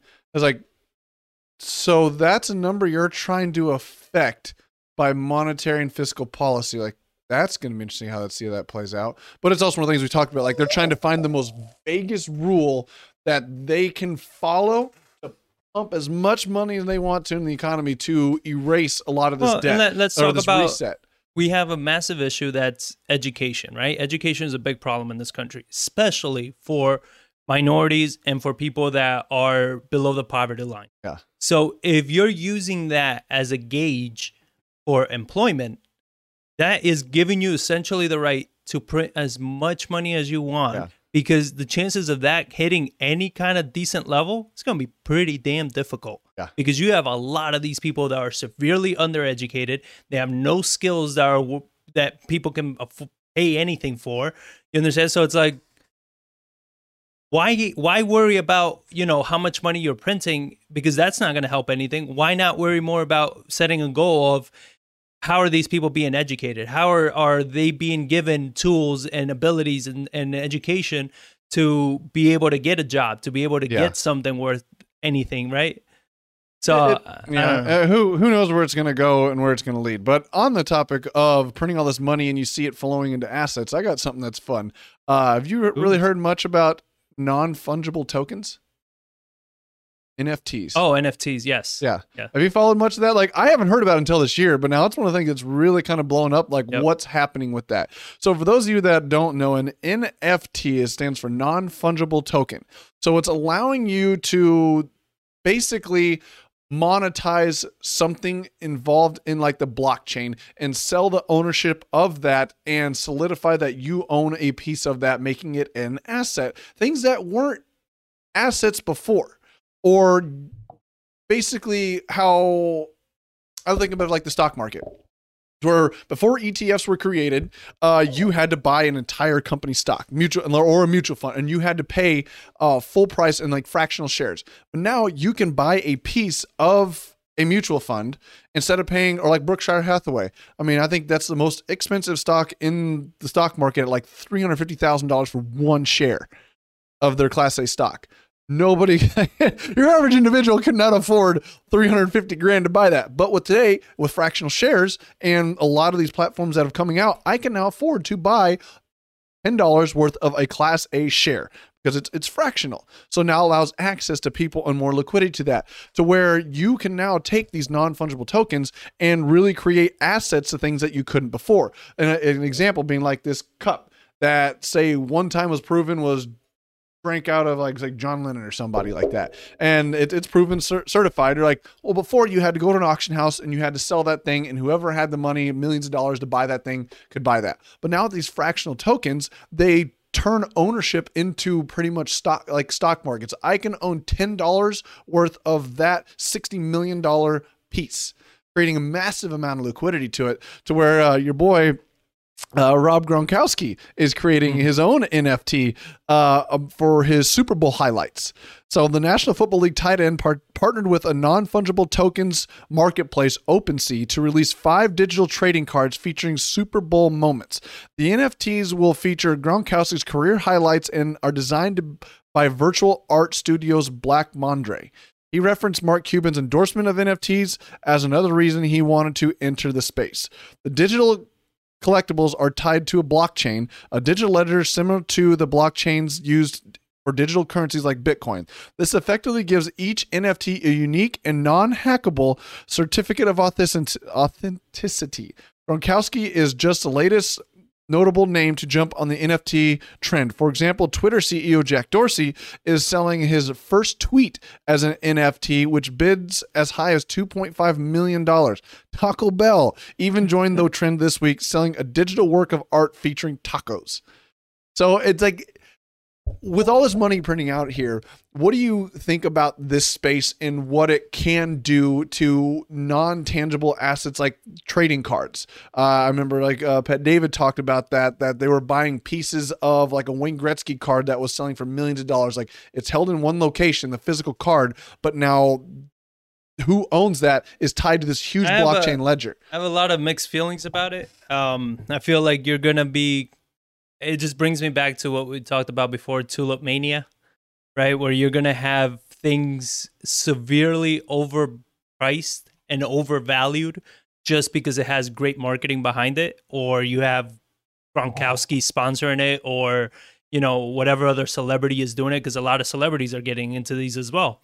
So i think it's going to be creating assets that are not. Well, let's define define an, define an, well define an asset. As long as somebody believes it's an asset, gold is an asset because people believe gold has a value to it.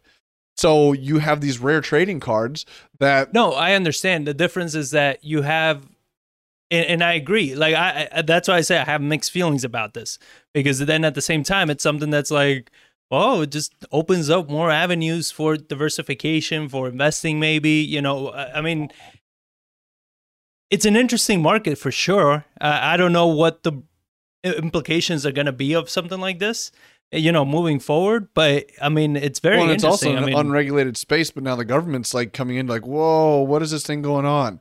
And it's like when that's what happens when you pump trillions of dollars in an economy, just give helicopter money away to everybody, no chain that don't need it. It's like you have these fictitious things that just appear, uh, like GameStop and AMC, like when they're armed with like Reddit and social media, and everybody's got six hundred dollars, and you don't have to buy a full share. You can buy ten dollars of that share. Well, remember we tried to do that with real estate uh, a few years back. That we were having a little issue because of all the regulations with SEC and everything. Yeah, but we were doing the same thing. We we owned real estate and you're able to buy shares of the real estate that we own. You get participate in the cash flow Yeah, and you- the, uh, what, you get- everything. you that get on the appreciation. appreciation, the cash flow that it generated.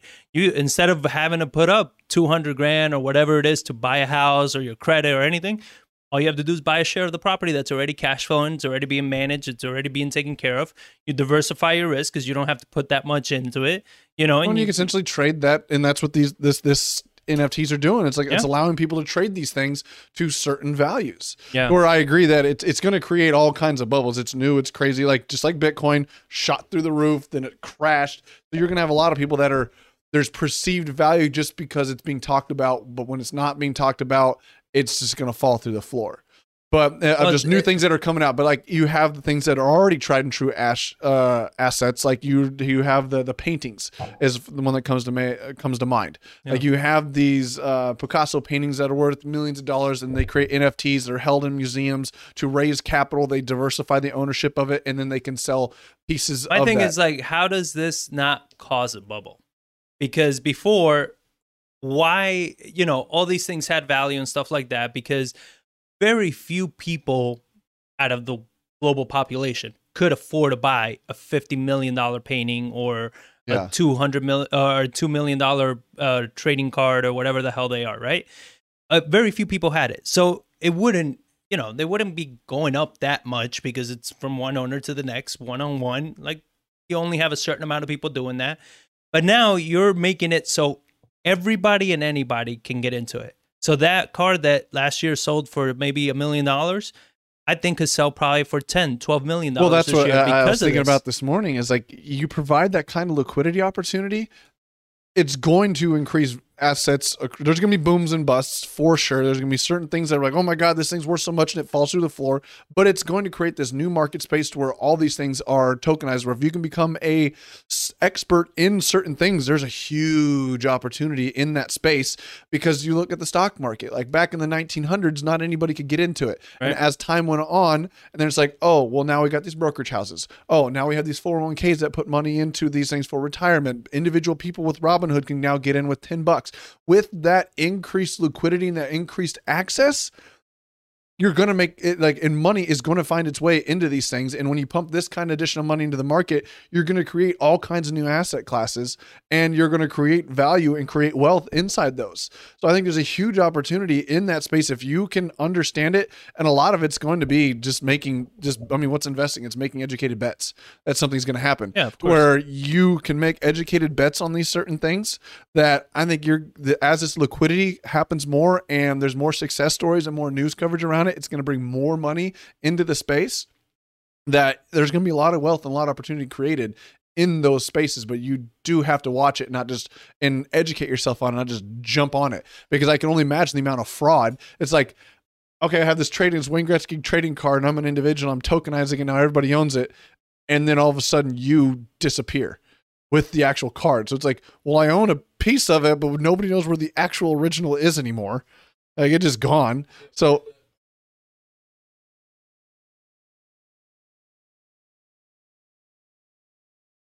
Yeah, you'll know who the owner is, but like, but the actual piece, like the actual physical thing, is gone. Uh, Yeah, I, I I know it's separate, but then it's like, what's stopping that person from going and trying to So sell the, wh- the on. card Eh, back door? You're saying it's separate.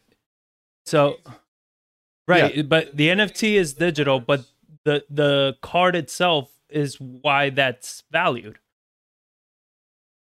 So the so if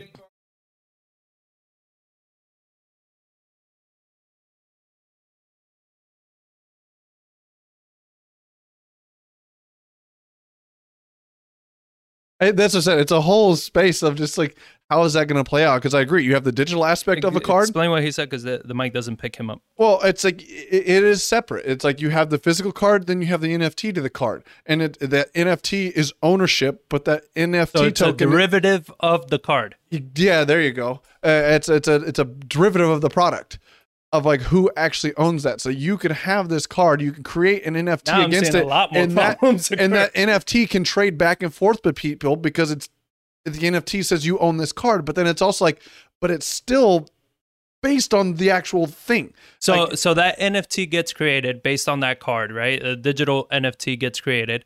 People are buying shares of that. That card burns in a fire. That NFT still has value. Uh, a perceived value. Yeah.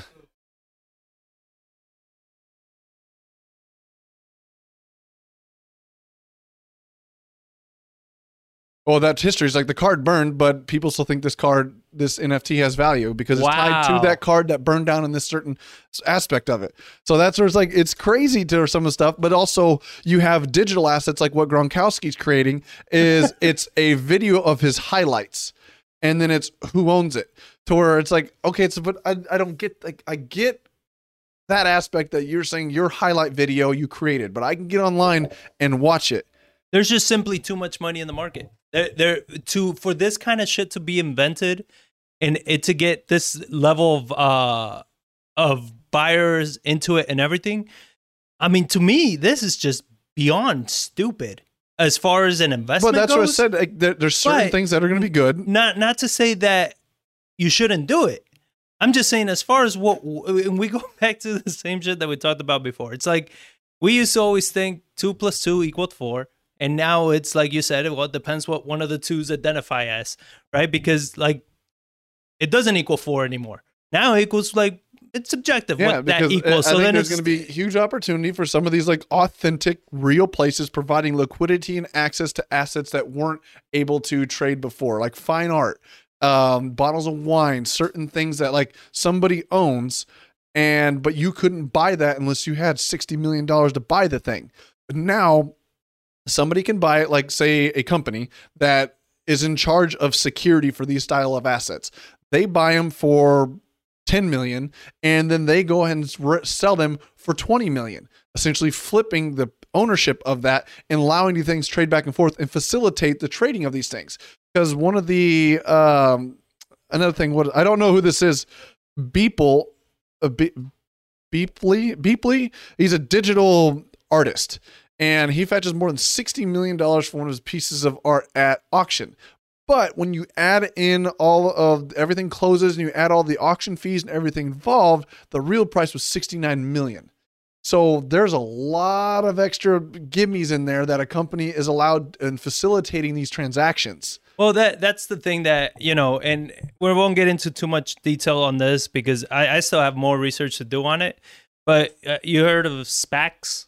Yeah. Uh, so you have the special purpose acquisition companies. Yeah. is what they call it. So Literally raising that blind check. company, that company goes public, and it gives them the right to acquire other companies. So then they don't have to go through the process of going public, but they will trade publicly Yeah. through that They basically particular just, you basically raise a blank check where it's like, hey, our anticipation is to go, like you said, buy companies, then bring them public underneath our umbrella, our conglomerate. So we're going to sell this theory that we're going to go do this, this business model without actually doing the business model first. It's an idea. We're going to go raise 100 million, 200, 300 million dollars of shares betting on my, our company's ability to be able to go and execute and do that. Yeah, because then you have like six months or a year or something, depending on what it is, to acquire companies. Yeah. Right. So, well, with that being said, where I'm going at more with this is that you they are excluding the big players that get paid a lot of money to take you public. Right. So when a company wants to go public, they got to hire some kind of entity, you know, some kind of bank or something investment to take a, yeah, to take them public. and it costs i believe they were saying like somewhere between like you know six to ten million dollars for that process alone. Now you're pretty much saying that you're you're taking their money out of their pocket and then you go to the nfts and you're essentially creating assets out of thin air with no backing no value no nothing just somebody says hey look this is valuable right and everybody's like yeah i agree so let's all buy into it okay now it became valuable Yeah. you understand? So is it? now it's worth whatever somebody's willing to pay for it. So how much money is that going to take from the stock market? How much money is that going to take from people getting into the stock market, right? Because now this is becoming the NFT is becoming very popular. Yeah. And as we saw with GameStop, with Robinhood, people invest in what's popular, not what makes sense. People are investing in what's trending, not the fundamentals. So fundamental investing, smart investing, all the shit that we grew up knowing, They're changing the it- rules. it's the completely out the window. I mean, now you go for hold on. Now you go for what's trending. So if you're going for what's trending, and this is trending, this is going to pull attention. This is going to pull money and uh, future money from the stock market, which is used to pay for you know everything, Social Security, all the shit that they're trying to raise money for, the 401ks, all that crap. You know, the, it's going to start pulling money tremendously from that if they, they allow this to pick up. You know, you have uh, SPACs that are bringing more and more companies public without paying the dues on the investment banks and ever, and all these people. So it's going to start hurting their stock prices.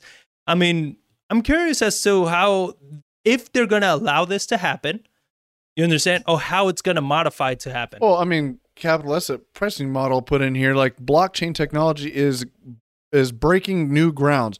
There are countries where titles to real property are recorded on a blockchain, and I think that's fantastic. That I don't have to like right now we have a problem to where it we were trying to close on a property and it took because of the storm we had here and the entire company is based here in Texas. Everything got shut down. It took us two and a half weeks to get a a, a title commitment because they had to go in and do all the research, do all the backtracking and stuff like that. So it just took time. To where um, he also put puts in here the push of innovation in financial technology arises out of reducing friction, costs, and intermediation while moving away from fiat currencies.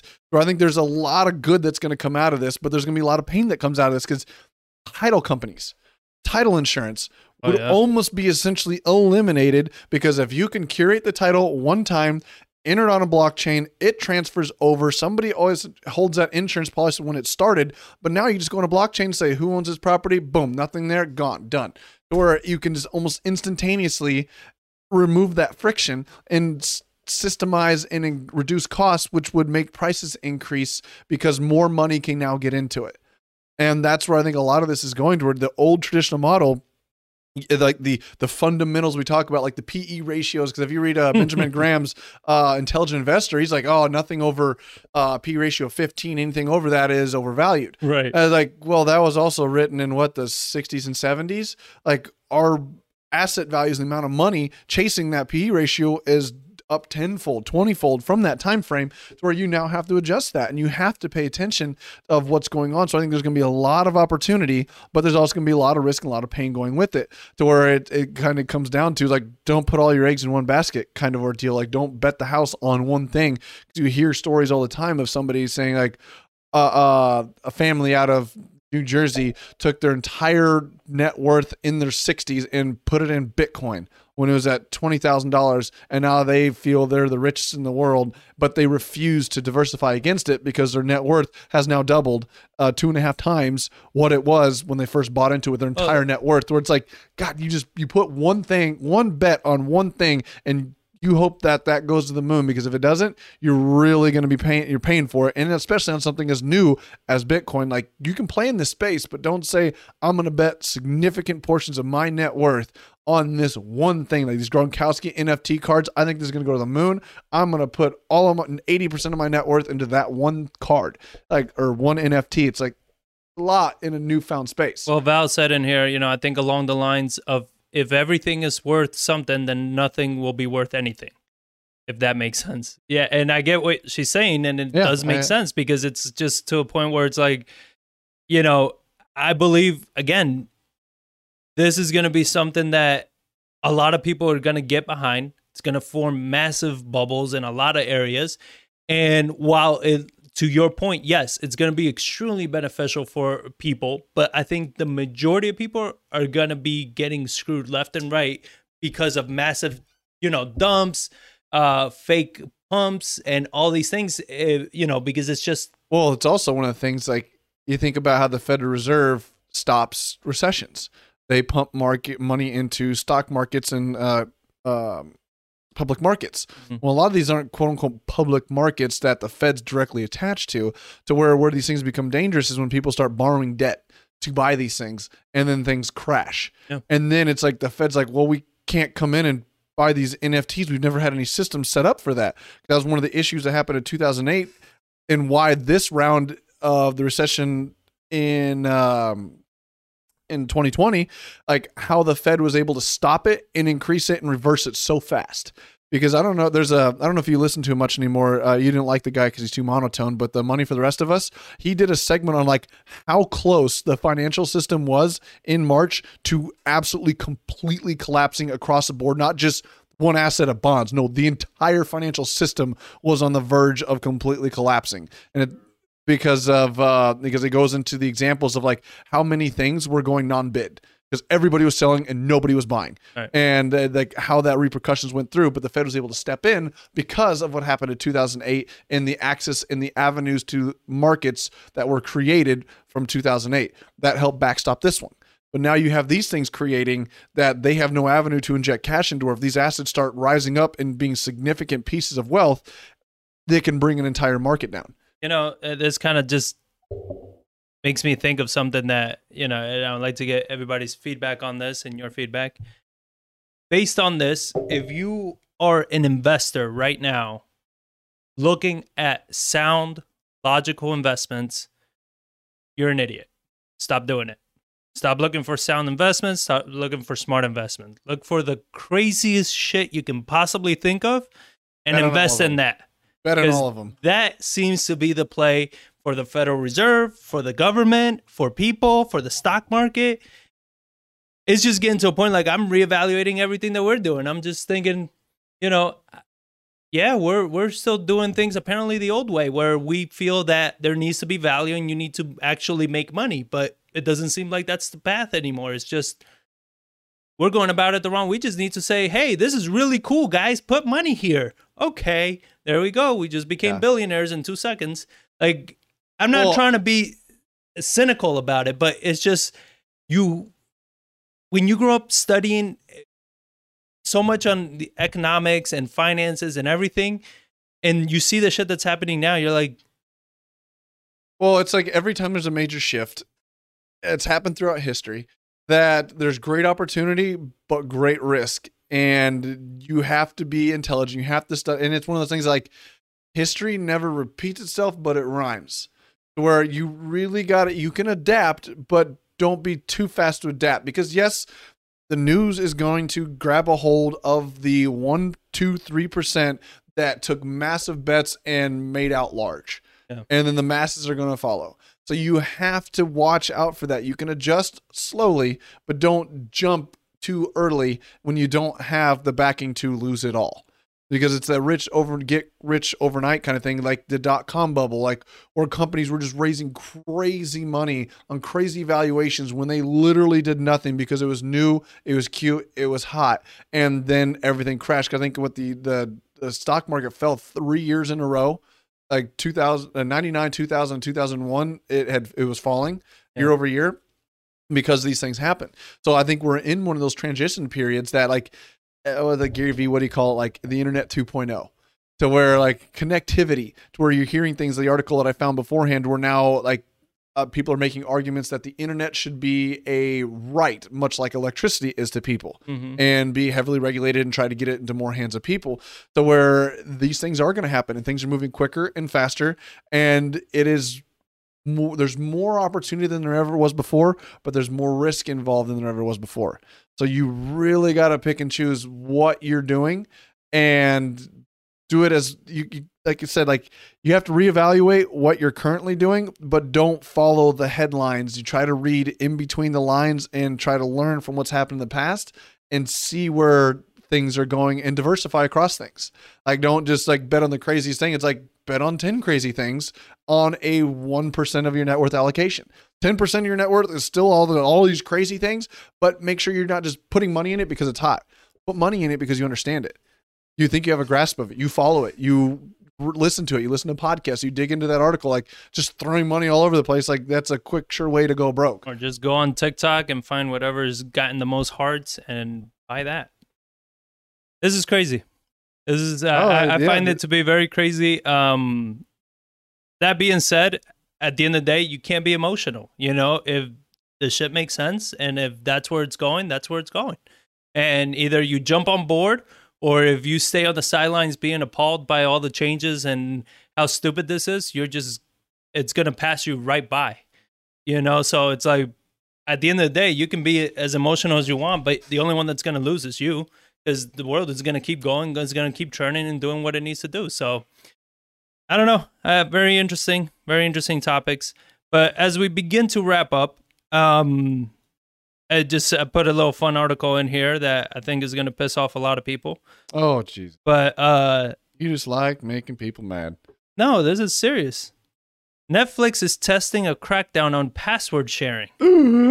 Yeah, man. So oh God, no. this is serious. Oh, that was like what was that meme I remember seeing a while back? I was like, who's your real homie? Like, here's to the homie who's got the Netflix account. Like, they're like, it was a meme of just like you, the real MVP, the guy that pays for it and shares it across ten people across there. Like, Yeah. I've never paid for Netflix. And like, like even in college, I remember like one person had it. Like, I, we had a pretty large social group of friends in the rugby team we were a part of. We probably had 30, 40, 50 guys, but only like every had everyone had Netflix, but only like three people paid for it. Yeah. And like it just spread like wildfire. So it, it's uh, So it, it says the article says how if you don't live with the owner of this account, eh, you're gonna get an alert when you log into Netflix. It says if you don't live with the owner of this account, you need your own account to keep watching. So you're gonna get that pop up. My question is like, how do they know? You know, like IP addresses. yeah, but how do they know that I don't live with that owner and that's just my work address or something else? You get, or maybe I'm just staying somewhere else for temporary, but I still live with that. per- You get what I'm saying? Like, Yeah. I don't know. That's interesting. But then Netflix spokesperson told Insider that says uh, it's designed to help ensure that people using Netflix accounts are authorized to do so. Uh huh. Okay. Nobody's doing it behind anybody's back. We've all been given the passwords. Relax. You know, Yeah, nobody's change like your password on sh- a quarterly yeah, no, and you can get rid of that problem. nobody is you know being so mischievous over here like stealing people's passwords for their netflix at least not most of the people most of the people are being they're sharing the passwords but uh, the netflix C, uh, co-ceo reed hastings said in 2016 that password sharing is something you just have to learn to live with that's just going to be what it is with netflix like people are just going to have it so bloomberg reported in 2019 that netflix hbo and a group of cable companies had formed a coalition to figure out consumer friendly ways to limit shared passwords like text codes or require periodic password changes. I mean, even that, I still don't see how that's going to work because, again, we're not, nobody's sharing the password with us that, you know, doesn't want us to have it. Yeah. So even if they're doing that, like you just text whoever has it, like, yeah, I'm about to log into Netflix. Can you send me the code they send you? You know what I mean? Like, Or what is it? I mean, a lot of it I think is like Fubo TV or something like that. Only one person can be logged in at one time on the account. Yeah, So it's like well, that's one way it to used to it, be. So a lot of them started like that, and they started changing real quick because that just sucks. You know, like if you had, it, and it it was the issue where if you were, let's say, traveling for business, and you know your wife's at home and she's watching it, and then you want to watch in the hotel room, you can't. Yep. It's like, but I'm paying for it. You know what I mean? So they they disbanded that, but that's what I find crazy with all this is that this is whole the whole movement of cut the cord, right? Get rid of DirecTV, get rid of uh what was it, Time Warner cable and all that. yeah, yeah, traditional cable and Get rid of it because dish. it's ridiculous. It's so expensive. It's stupid. You're paying so much money. Now you're paying probably double that if you want to have the same kind of channels between because now HBO Max has its certain shows. You have Netflix that has its certain shows, Hulu's theirs, and YouTube TV with theirs, and all this. So it's like if you want to get what you used to get with one package, now you got to buy six different packages. You know what I mean? So what are people doing? Is they're they're alternating. They have family members that you have Hulu, you have Well- Netflix, you have YouTube TV. Everybody share shares a password. Well, it's and- also it's crazy too. And then- but what I do like about it is like they're not contracts. They've gotten rid of the year long contract locked in this thing. Yeah. Where it's like I can buy it for once. Like when uh, Wonder Woman came out and like everything was shut down. If you went to saw Wonder Woman to a movie theater and you had a family of four, between popcorn, all that stuff, God, you're spending a hundred, over a hundred bucks to go watch that movie. Oh, with HBO Max it was fifteen ninety nine, and I have it for a month and I immediately cancel it. So like I just paid 15 bucks for two people to watch the movie instead of going to the movie theater and paying 25 in my house and I canceled it right away. So you can pick and choose like a show came out. Oh, Ozark is a really cool show on Netflix. it really uh, wasn't. But go ahead. Yeah. And well their final season's coming out in March. Like, all right, I'm going to sign up for Netflix, watch that one show and then cancel it. So you can See, you can you- go you- jump on and off. You are the problem with the industry. yeah. Oh, they're- Ah. yeah. Instead of instead of So they don't release the full season. They'll release some of it. So just like take a TV, break. well, just like TV, when it came Yeah. out, like when a Game of Thrones came out, they only released one episode on Sundays. They're like you could only watch one at a time. To where like now they're they're doing releases to keep you in there longer, and because they know people are doing that. The But other one thing, I is- was thinking is like they could do, you know, when something hot like that, it's like, hey, you can get the app, but you're not going to get the show unless you subscribe for three months or for uh, a minimum of six months. Then you can get that movie or that show, you know, like they'll find ways around it. But Oh, I agree. Well, another thing I think a lot of pressure is like if they can do that, like think about how much more money they're going to make, how much more Yeah. profitable they would be by people not having to be able to have ten people on one account. Because it's also Netflix is what eleven ninety nine a month, where that's not going to make or break well, a lot of people. they were saying that, th- yeah, they're they're up in the price of Netflix. Okay, but anyways, like that, that usually twenty bucks subscription isn't going to like But that's like, the, somebody's but that's the issue though. That's where I'm going at is the whole cut the cord movement is that you're saying, uh, okay, what's 20 bucks? Well, Netflix is 20. Then you have HBO Max that's another 15. Then you have Yeah. Hulu that's Oh, I- I another I, don't know understand. 12 15. Then you have YouTube that's another or, no, YouTube TV is like 60 or 70 cuz you get like local channels, live TV. But like you have when you start looking at, you know, for somebody that used to have let's say DirecTV and they had all the channels to get that same benefit, like your before your DirecTV bill was 120. Now your cut the cord bill is like 200. Well, that's also the thing. It's like, like that's capitalism as its finest. It's no longer Yeah. DirecTV and Time Warner. No, you got like 15 companies and subscription services that you have to subscribe to, and they're all competing with each other. and they're all competing with each other. Yep. Like that's capitalism at its finest, Oh, right I there. And well, thing I, I, and I believe it's like if it's getting too expensive, stop watching so much damn TV. I, I agree too. One thing that's crazy though is I think is driving a lot of this is like Netflix in specifically is Disney Plus's popularity.